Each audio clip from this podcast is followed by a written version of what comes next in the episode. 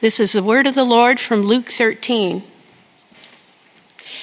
And he told this parable A man had a fig tree that was planted in his vineyard. He came looking for fruit on it and found none. He told the vineyard worker, Listen, for three years I have come looking for fruit on this fig tree and haven't found any.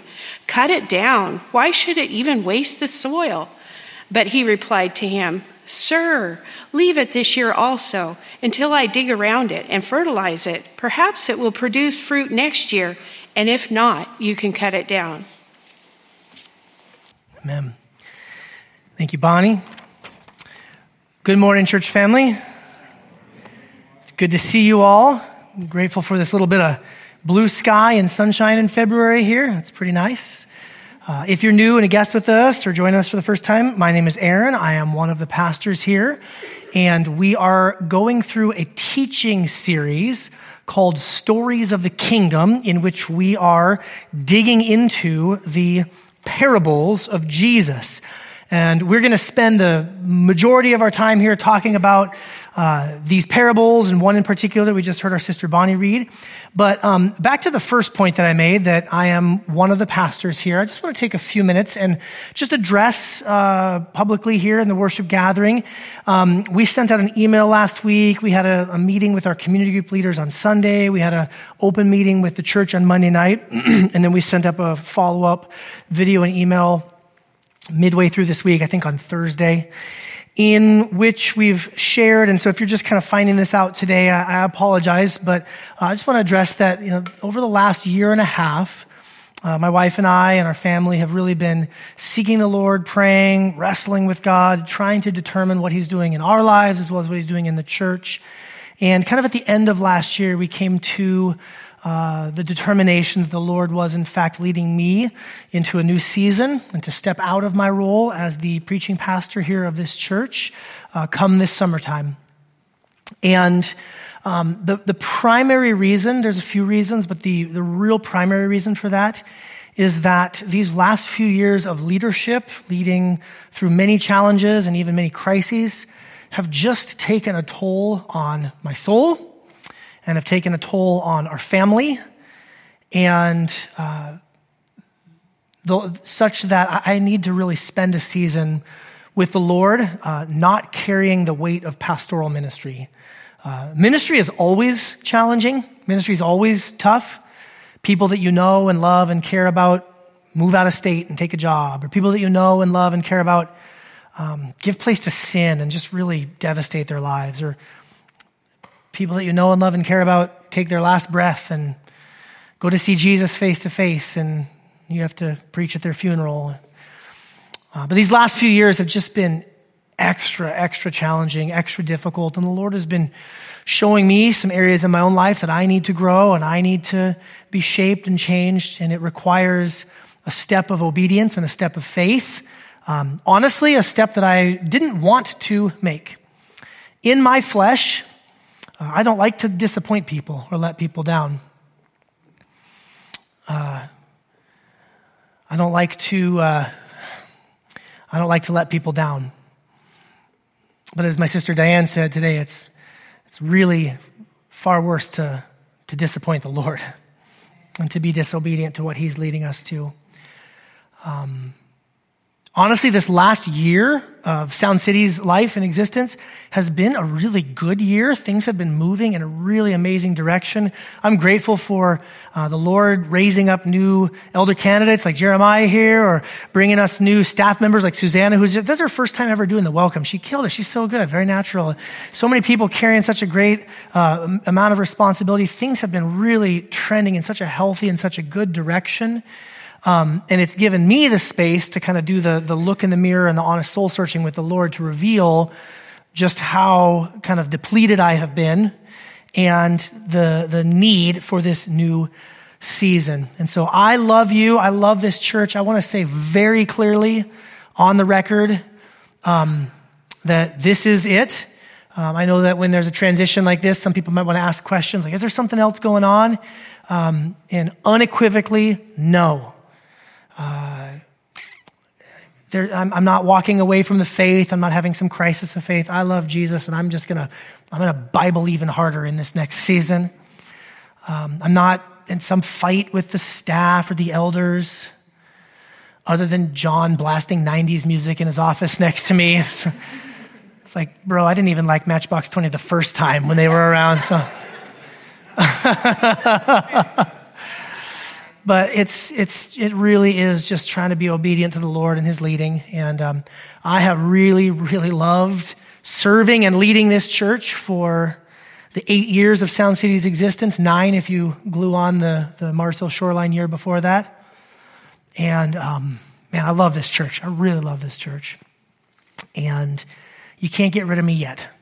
Uh, be around for a few more months. My my plan and my aim, Lord willing, is to walk alongside you all through the month of June, at which point I'll hand off. And, and also right now, just, this is a season, just be praying for the elder team as they're trying to seek the Lord. Um, it's kind of a strange place for me to be because, uh, making decisions that I'm not going to be the one that has to live with. So these other men are going to be the ones really taking point on some of this. So right now is not a time for like, hey, let's do this and let's do that. Right now is just a time to pray and seek the Lord. And by God's grace, hopefully making this announcement sooner than later gives them and gives all of us a time to walk this out together and to be able to seek the Lord. And I'll also just say this too. I have received so much love and encouragement this last week since making the announcement. Text messages, emails, letters delivered on my porch. Um, y'all are making me second guess the decision, but um, the Lord has made it clear that this is the case. And so thank you so much for loving me and my family well in this time. And with whatever little bit of energy and strength I've got left, I intend to lift up our Savior Jesus and scream about how awesome He is. So that's my goal for today. And that's what we're going to do. So, thank you. So, we're going to talk about the parable of the dead fig tree today. Yeah. Uh, my parents are currently in Hawaii. And then just the other day, they took my oldest daughter as her graduation present to go to Hawaii. Hope just got back from Hawaii. In about two weeks, my wife is leaving with another friend of hers to go to Hawaii. After the 9 a.m. service, a 10 year old boy walked up to me and said, Hey, our family's leaving for Hawaii this week. so here I am in Seattle preaching about dead trees. Let's do this, okay? Will you pray with me? Lord, we are so grateful for your grace, your mercy, your provision for us. You are incredible, Lord God. And we give you thanks and praise for your word in which we can hear um, the teachings of our Savior Jesus and we can see his goodness and mercy on display. Lord, for myself, I pray that you would fill me with your spirit and help me to only preach that which is in line with the truth of your word. And Lord, would you help grow each one of us as wholehearted followers of Jesus as a result of our time together today. And we pray this all in his name. And all God's people said, Amen. Okay, Today is that unofficial American holiday, the Super Bowl. And I actually read a, a, little thing in the news this morning, just as I was kind of waking up, that actually, because we all watch this at the same time, it is probably the single most unifying event in American culture. Even Thanksgiving, people eat at different times of the day or do different traditions. The Super Bowl is this incredibly unifying event. And in the Super Bowl, there are two categories of people. There are people who care about football, the game the bowl itself, right? And then there are, I heard that, there are cat, uh, who, who are you're only tuning in probably for one reason and one reason only, the commercials, okay? The, I've heard people complaining recently that the Super Bowl commercials aren't as good as they used to be. And I would like to challenge that. The Super Bowl commercials are as good as they used to be. It just used to be that in the older days, the regular commercials were terrible. So the Super Bowl commercials seem better by comparison. But nowadays, commercials are amazing pretty much 12 months out of the year. Now, the commercials, I have an aim today. I'm trying to ruin them for you, okay? And I, pre, I feel pretty confident that I'm going to be able to succeed in this. When you watch the commercials, pay attention to how every single commercial is selling you some version of the good life. I saw a Taco Bell commercial the other day. I was watching a basketball game. There was a Taco Bell commercial. I don't know if Taco Bell is going to be advertising today, but I'm guessing that they, they will be. It was a rooftop party. It was the most like multi-ethnic group of just beautiful human beings you've ever seen enjoying their chalupas and Mountain Dew, okay? If you have this chalupa, you will be surrounded by the most beautiful multi-ethnic group of people you've ever seen, right? If you buy this beer, you will suddenly get a six pack. Not how I've seen beer work in the lives of people I know. Uh, and you'll be surfing on the beach. If you want freedom, if you want to be able to just go anywhere, an Acura will help you do that. And if you want to be connected deeply with friends and family, Verizon has a wonderful plan for your life. Every stinking commercial is selling you some vision of the good life. Something that you want, something that you need. Pay attention. Pay attention to every single commercial. They're all selling you this abundant, fruitful, delightful, good life. Now, if there was a Super Bowl in the ancient Near Eastern world, and if they had commercials in the ancient Near Eastern world, the world that the Bible comes to us from, what kind of commercials would they have run? Well, in the place of an Acura, it would have been a donkey. You want freedom? You want to go to the Decapolis? Oh, this donkey will get you there, right? You know? I don't know, the connection of friends and family. You want to be able to communicate? Buy this shofar. Like, oh, it's time for dinner, okay? But I think that the, the chalupas and the Mountain Dew and the beer and the Doritos and all of those delightful foods, I tell you what, I feel very confident of this. The commercials would have been about figs. You're like, really, Aaron? Yes, figs. In the ancient world, figs were uh, delighted in. Figs, if you read through the Bible, figs were often planted alongside of vineyards. We actually saw that in our scripture reading today in Luke chapter 13 verse 6, that fig trees are planted in vineyards. And so with the vine and the grapes, you would make wine, and with the figs, you would make fig cakes or desserts. This really is, I'm not joking, it's the ancient version of, you know, cheesecake and wine kind of a thing. And because of that delight and that goodness, figs became a symbol for the good life. You can see this very clearly in a passage like 1 Kings chapter 4 that's talking about the rule of Solomon. His father David had, had vanquished all of Israel's enemies, and now there's riches and abundance flowing into Israel. And it says that in that day, every man lived under his vine and under his fig tree in safety for all the days of Solomon. The idea is like you're kicked back in a vineyard and you've got grapes on one side and figs on the other, and you're just like, ah, this is the good life. When my daughter sends me pictures from Hawaii with her knees on the beach, she's like, yeah, that's the good life. No, no, no. Figs, okay? But because of this association with the good life, the biblical writers actually began to use figs and fig trees as a symbol for Israel herself. Israel herself becoming this symbol of the life of abundance, the life of blessing, the life of fruitfulness. You can see this in places like the prophet Hosea chapter 9, where God, speaking through Hosea, says, like grapes in the wilderness, I found Israel.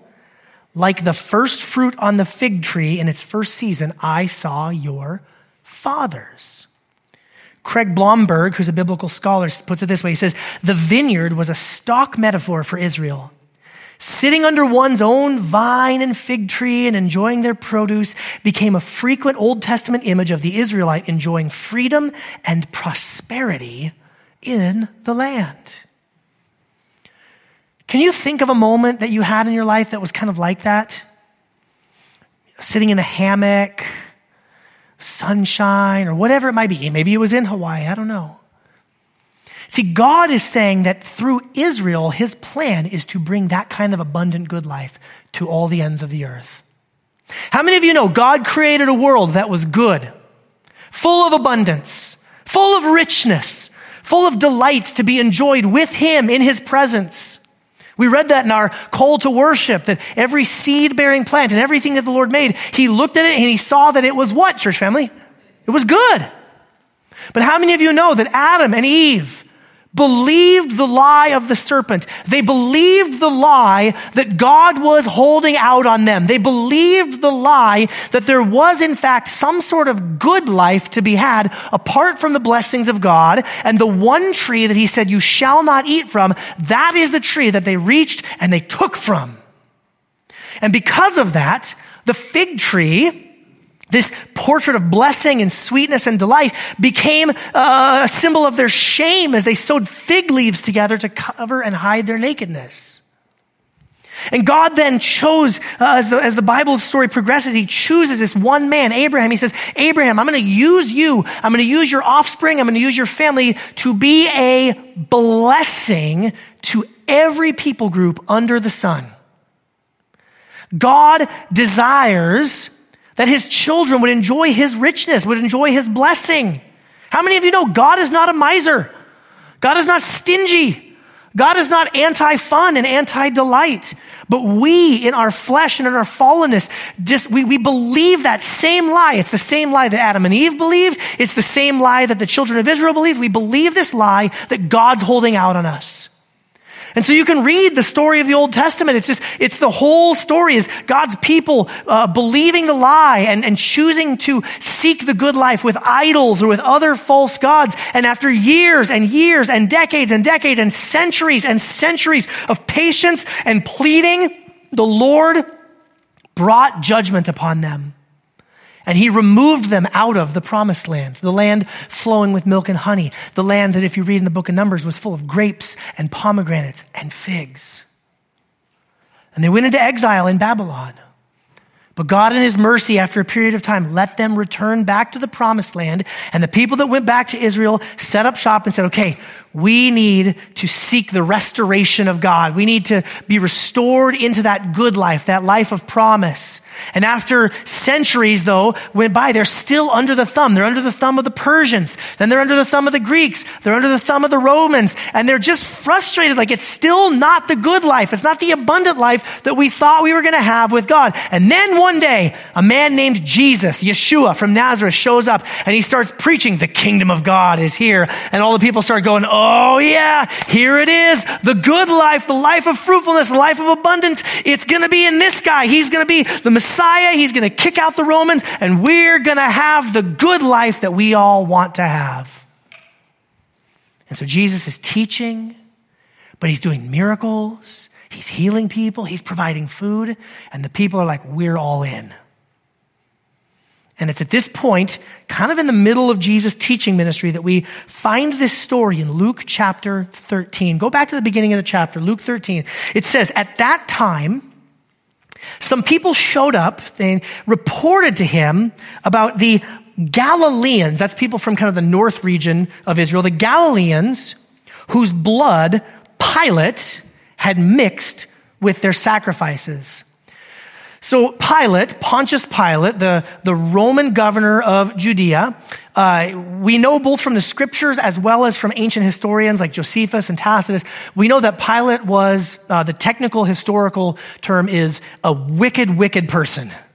Cruel.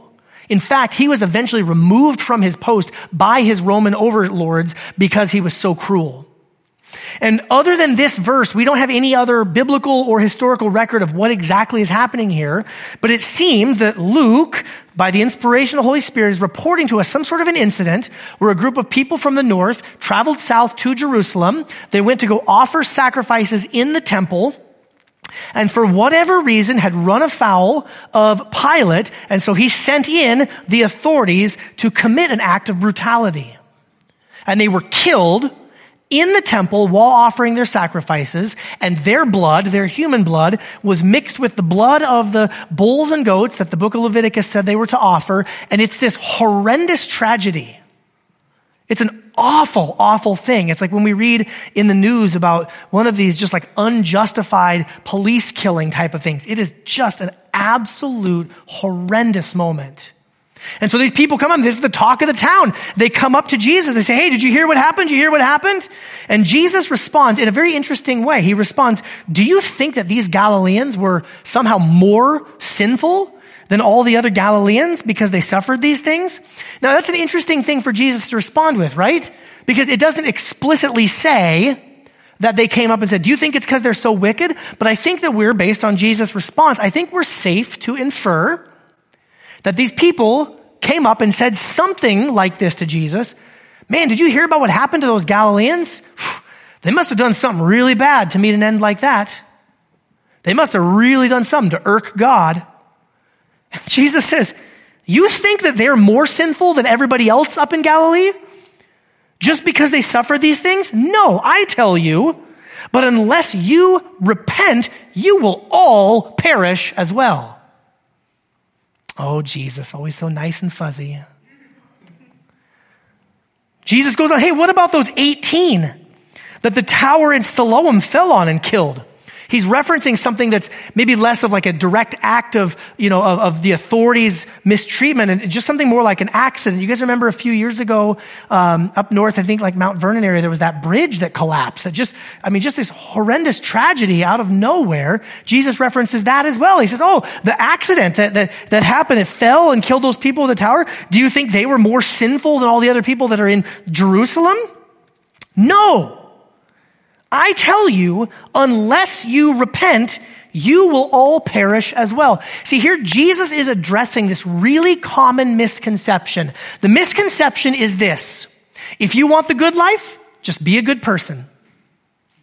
Good things happen to good people, bad things happen to bad people. Some people refer to that as karma, but the Bible from start to finish paints us a different picture. The Bible does say that yes, all human suffering is a result of sin. Can I get an amen from the church on that? There's brokenness in the world, there is suffering because of sin. But the Bible is consistent all the way. Jesus has been reading the book of Job. That you cannot draw a straight one to one line with suffering and accidents and public tragedies like this to say there's some sort of sin. Yes, there are times when your suffering and your hardship is a direct result of sin. If you drink too much, get behind the wheel of the car and destroy your life and the lives of other people, yes, that was sin that led to suffering. But there is all sorts of other suffering in the world, and you cannot draw a straight one-to-one connection and say, well, if these people had just lived better lives, they wouldn't have, you know, been crushed by the tower. If they'd lived better lives, they wouldn't have been killed by pilots. Not all suffering is a result of some specific sin. And just file that away for the next time there's some natural disaster or some tragedy and some idiot gets on TV and blasphemes the name of God and says that that hurricane is because of such and such and whatever happening, you repudiate that and you reject it as quick as you can. You hear me? From the mouth of Jesus. Now, interestingly enough, Jesus, he corrects them, but he immediately now launches into a parable. So here's his parable. Once upon a time, Jesus said, there's a dude who has this fig tree that's planted in a vineyard. So this is a guy that is creating an awesome space. Vineyards and fig trees, cheesecake and wine, the good life. And so he shows up and he finds this fig tree and he's looking for some fruit. And guess what? No fruit. Nothing on the tree. And so he went to the vineyard worker, the guy that's responsible for kind of doing the work. He said, listen, for three years, I have come looking for fruit on this fig tree and I haven't found any. Okay, time out real quick. Do you guys remember what Leviticus 19 says? You guys remember what Leviticus 19 says. Do not make me go back and preach to Leviticus again.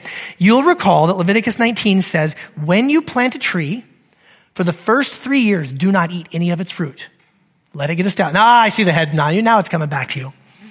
It's like me whenever I rewatch any movie. I've always seen, I've seen the movie before. I don't remember it ever. Um, it says in the fourth year, all the fruit that grows, you take it and you give it as an offering to the Lord. So then finally, in the fifth year, you're allowed to eat the fruit from the tree. So I think that these three years are years five, six, and seven.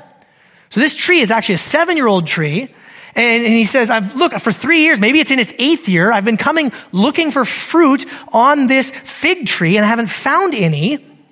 So cut it down. It's wasting my soil. But he, the, the worker, replied to the owner, said, Well, sir, just leave it for one more year also until I dig around it and I'll fertilize it. And then perhaps, maybe in its ninth year, it will produce fruit. But if not, then you can cut it down. The end. You're left kind of like, wait a minute, Jesus, what? Explain the story. He actually already did. So some of you are like, okay, I'm not sure I see the connection between towers falling on people and all this stuff with this, with this tree. And so, so it raises this question, okay? It raises the question. This is the, the central question that we need to answer. How does Jesus define this fruitful, abundant, good life? That's what these people are asking about. They're asking about the bad things that happen to the bad people. And Jesus tells a parable about fig trees and vines, talking about this fruitful, abundant, good life. What's the connection? The connection's already there, but to help us, I would like to turn back 10 chapters to Luke chapter 3. If you have your Bibles, turn back to Luke chapter 3, and we're going to let Jesus' cousin, John, the baptizer, help explain it in very clear terms.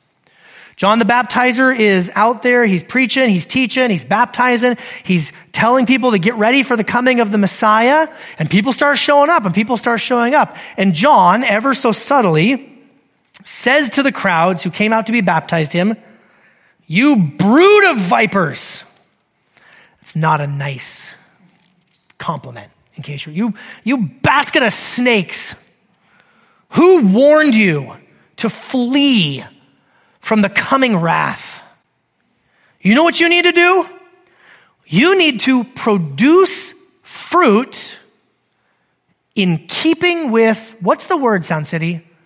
Repentance. Oh, fruit, repentance. Fruit, repentance. Jesus told a parable about fruit, but earlier in the conversation, he told them to do what? To repent. And don't even start saying to yourselves, oh, well, we have Abraham as our father. For I tell you that God is able to raise up children for Abraham from these stones.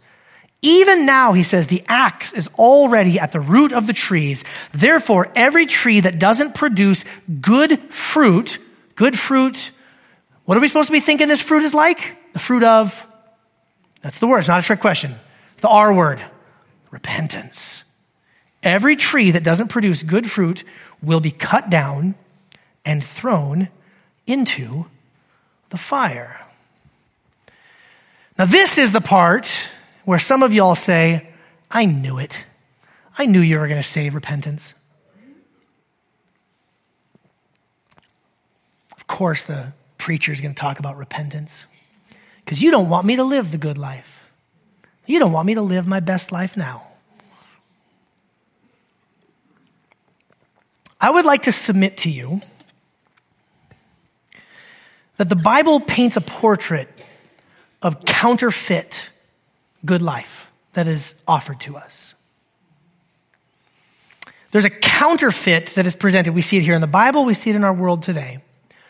And I think in these passages, as well as in other things I've referenced here today, I think we can see four primary counterfeits, okay? The first counterfeit is the life of pleasure pleasure, meaning just take what feels good. We see this in the garden.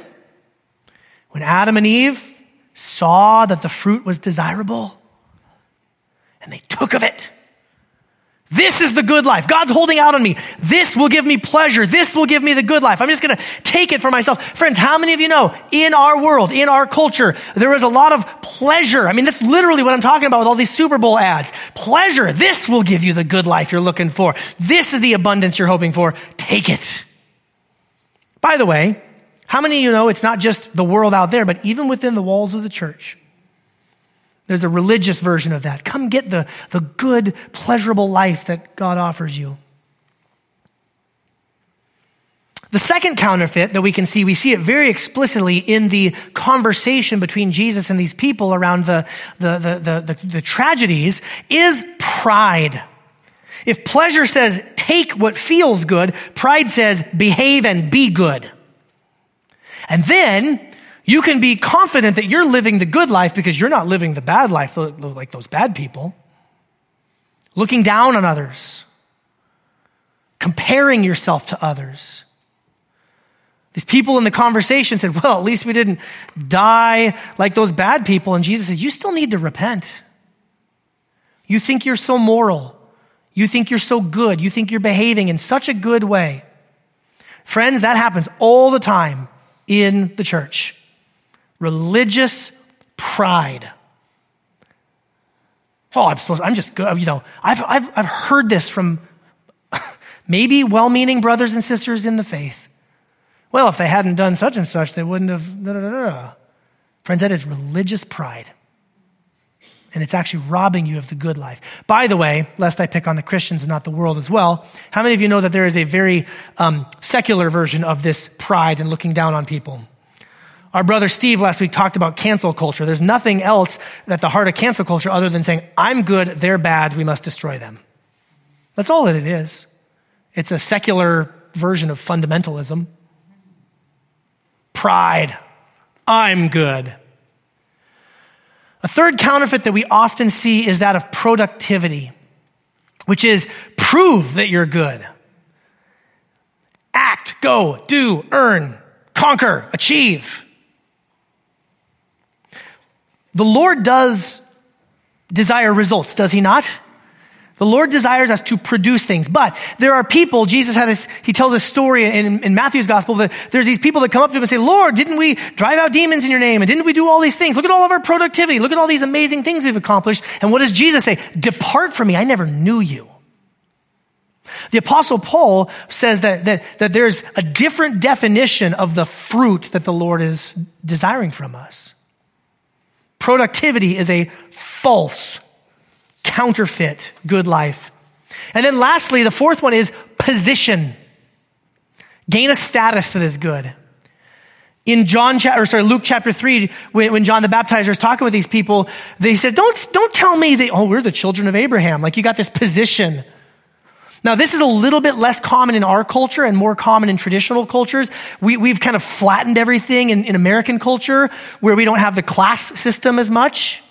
I mean, unless your last name was something like Kennedy, you know, you're not going to really get that kind of respect in our culture. But in more traditional cultures, man, what family you were born into, or you're upper class or whatever, I've got the good life because I was born into or I somehow achieved this higher class, this status that I think I want. All of them are a perversion and a twisting of actually something good that God wants to give to us. Each one of these is this, it's a, it's a twisting, it's a messing up, right? Pleasure, pleasure on its own is actually supposed to be satisfaction in God. Pleasure is supposed to be satisfaction in God. I said to you, God is not a miser. He is not holding out on us. He created all things good for us to enjoy. Psalm, uh, Psalm 27, at his right hand are pleasures forevermore. We were meant to be satisfied in Christ, but instead we perverted it and turned it into the, the fleshly pursuit of pleasure. And pride, what is this pride? It's actually supposed to be our sanctification. How many of you know God wants to grow you and change you so that you sin less? This was not a trick question. How many of you know that God wants you to grow and mature so that you sin less? But in, in, in, our, in our sinfulness, it, in instead of becoming like, God, thank you that you're changing me and shaping me and growing me, it turns into pride and we look down and say, well, at least I'm not bad like that person. Productivity. God wants us to produce things, but it's not supposed to just be kind of pure, raw, naked sort of productivity. It's supposed to be spiritual fruit. God cares not just what we do, but how we do it.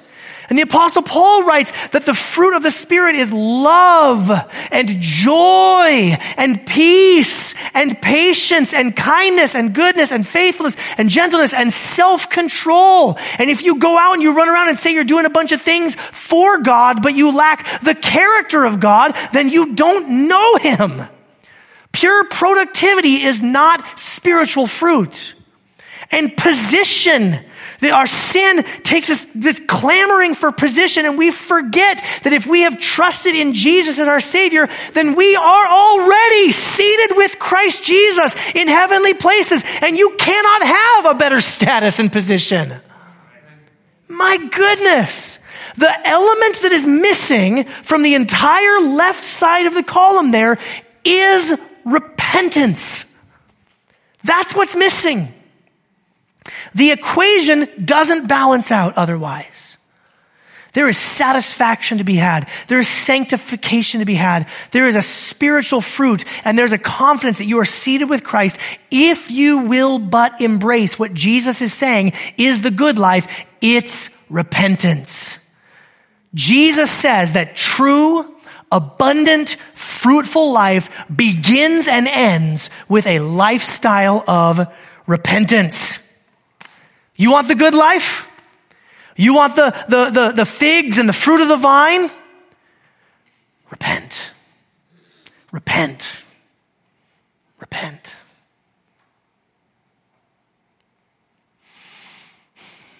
So, what does this repentance look like? Well, I think there's four things that I want to draw out from this passage. First, true repentance turns from both sinful pleasure and pride. Some of you here, you know your own disposition. You know that you're the kind of person that will chase after pleasures. And you know that maybe you're the kind of person that will seek to satisfy your own longings and your own desires apart from God. You will believe that lie that God is holding out on you. Repent of that. Others of you, though, maybe you're more naturally self disciplined, you're more naturally moral, but you need to be on guard against pride and trusting in your own goodness. True repentance recognizes that in myself I have nothing good and I am completely broken from top to bottom, inside and out, and I am in desperate need of the mercy of God. Amen? True repentance turns from both sinful pleasure and pride. Number two, we see in this passage that true repentance does not presume upon God's patience. A few weeks ago, when I taught on the parable of the mustard seed, I highlighted the patience of God in growing his kingdom and the patience of God on full display in that parable. And I could not say enough things about the patience of God. Amen. God is so patient. He is exceedingly patient. He's more patient than me. He's more patient than you. But the Bible is clear that his patience is not limitless, that there will come a day where he will call all of his creation to account. And if we have not embraced the lifestyle of repentance, if we are not bearing fruit that is in keeping with repentance, then judgment will come. Judgment will come. Now, if you are in Christ, if you have trusted in Him through that act of repentance, through that posture of repentance, then you have nothing to fear on the day of judgment. But I fear that some of you who listen to me or who go to church or who pay attention to, to Christian activities on a regular basis, you are presuming upon the patience of God. You have not repented of your sins. You have not trusted in Him. And friends, I love you, but there is a day of judgment coming. And I and anyone else who is faithful to the word of God must warn you, do not take his patience for granted.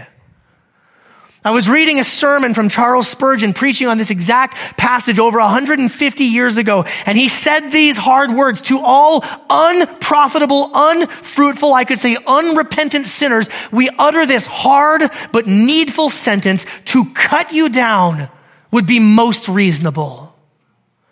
How dare we think that God has no right to bring judgment upon his creation? He is the creator and the sustainer of all things. And like the owner of a vineyard, he has the right to make a decision as to whether the tree will stay or go. Do not delay. Do not wait. Do not presume upon the patience and the mercy of God.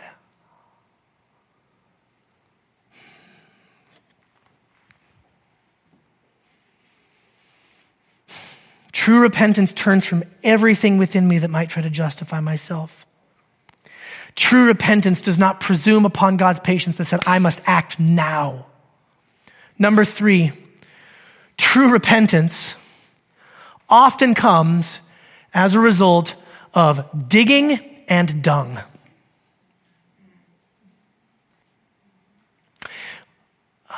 What does the worker in the vineyard say to the owner? Hey, let me, let me shred the soil. Let me dig it up. Let me do some pretty disruptive stuff. And let me pile some manure all around it. Maybe that will get it to produce fruit. Um, if you are anything like me, you do not like disturbances, difficulties, unpleasant things. Raise your hand if you're anything like me. Part of the journey that the Lord has me on right now is recognizing my own sinful tendency to, to push away from hardships and to kick against that kind of disruption. But, but in this parable, Jesus is saying that it is often these disruptions, these hardships, the, the, the turning and the churning and the crap that comes into our lives that will produce the, the kind of repentance and the kind of fruit that the Lord wants to, to bring about in us. Brothers and sisters, I'm pleading with you do not fight against the Lord's sanctifying work.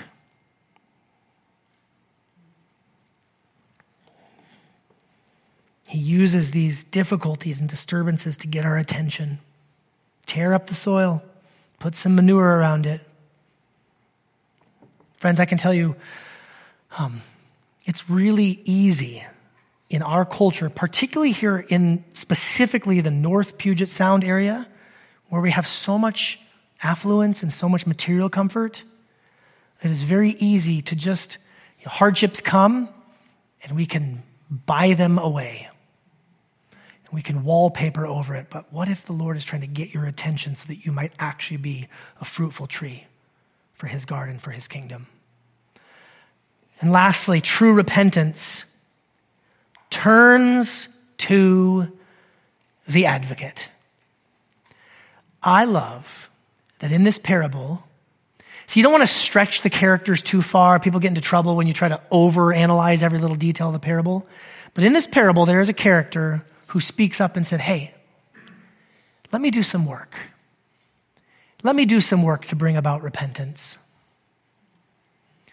Let me, let me, let me do for this tree what this tree could not do for itself. There is one in this story who intercedes on behalf of the tree, who stands up, who speaks up and said, Yeah, I, I think I can, I think I can do a miracle with this tree. Um, here's the good news, friends. Hear, hear me on this.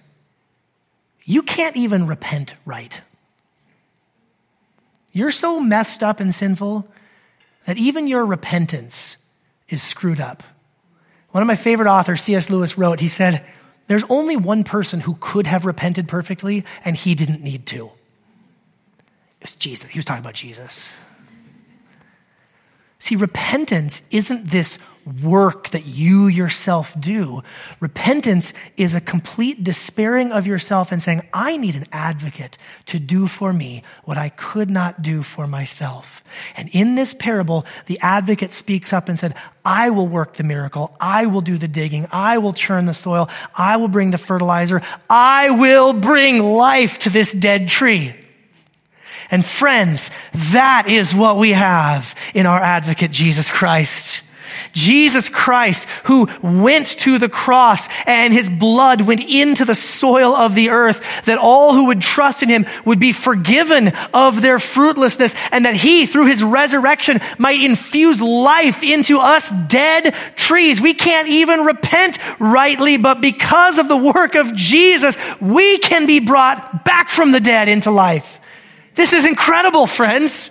Charles Spurgeon goes on in that same sermon that I referenced earlier to say that our text represents the gardener as only asking to have it spared, but Jesus Christ did something more than ask. He pleaded not with his mouth only, but with pierced hands and pierced feet and pierced side, and those prevailing pleas have moved the heart of God, and you are yet spared.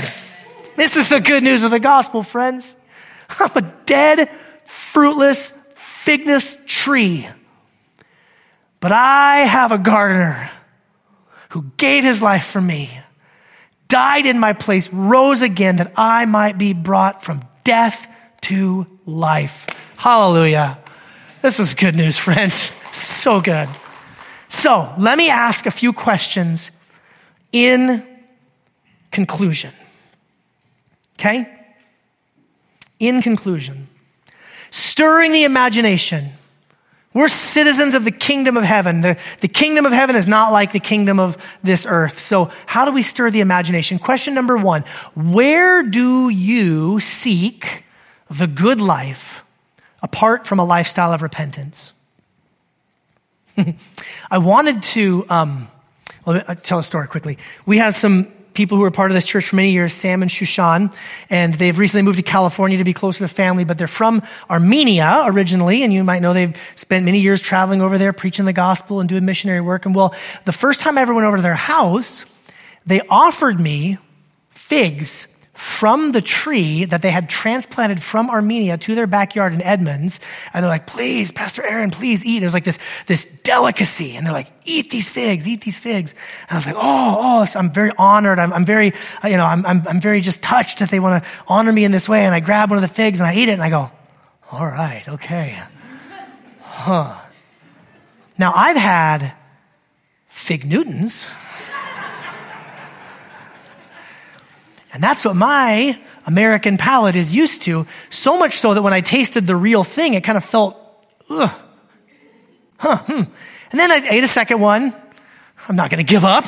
I'm stubborn, optimistic. Three, four, five, and then I got it. Oh, six, seven. I'm like, please take these figs and put them away from me. I get it. I get it. I actually wanted to bring figs and fig Newtons today just to show how all y'all need to repent. But um, here's, here's the point I'm trying to make. To our fleshly palate, we want fig Newtons. We want the fake thing. We want the good life. We want pride. We want pleasure. We want productivity. We want position. Jesus is inviting us to actually learn how to taste the goodness of the real thing. And I'll be honest, in my flesh, it doesn't taste good. In your flesh, it doesn't taste good. Repentance doesn't feel good to our flesh, but it is the abundant, fruitful, good life that God is offering to us. So where do you need to reject your chemical filled fig Newtons? Some of you are like, I don't even like fig Newtons. That's fine. Chocolate chip cookies versus, you know, whatever. I don't care. You figure it out on your own. But the point being, repentance is the good life. Where does your palate, your flesh, seek that good life apart from this lifestyle of repentance? Ask that question. Question number two.